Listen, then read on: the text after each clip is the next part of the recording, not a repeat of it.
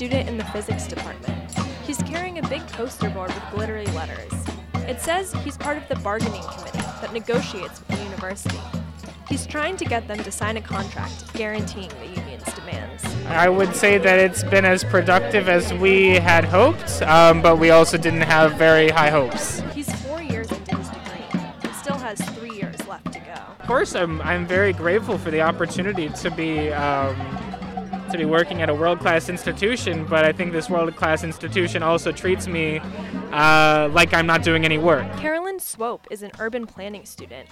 Like the rest of the strikers, she's wearing a big blue and white cardboard sign. She's standing to the side of the picket line, passing out flyers to the students passing by.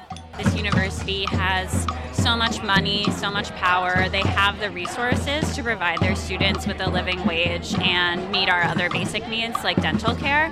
And they have chosen not to do so, not because they can't afford it, but because they think it is unreasonable to do so. Um, and I feel strongly that as workers at this university, um, we do deserve um, those basic needs to be met.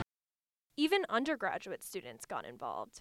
They clustered behind the picket line, passing out to go boxes of food from the dining halls. Lilibeth Broderson just started her freshman year at Barnard. I have been helping like collect food, raiding the dining halls, you know, getting whatever people need.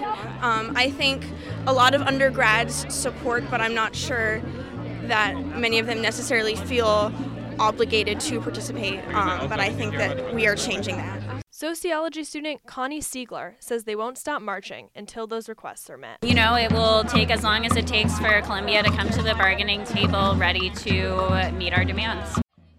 Days later, the protests show no sign of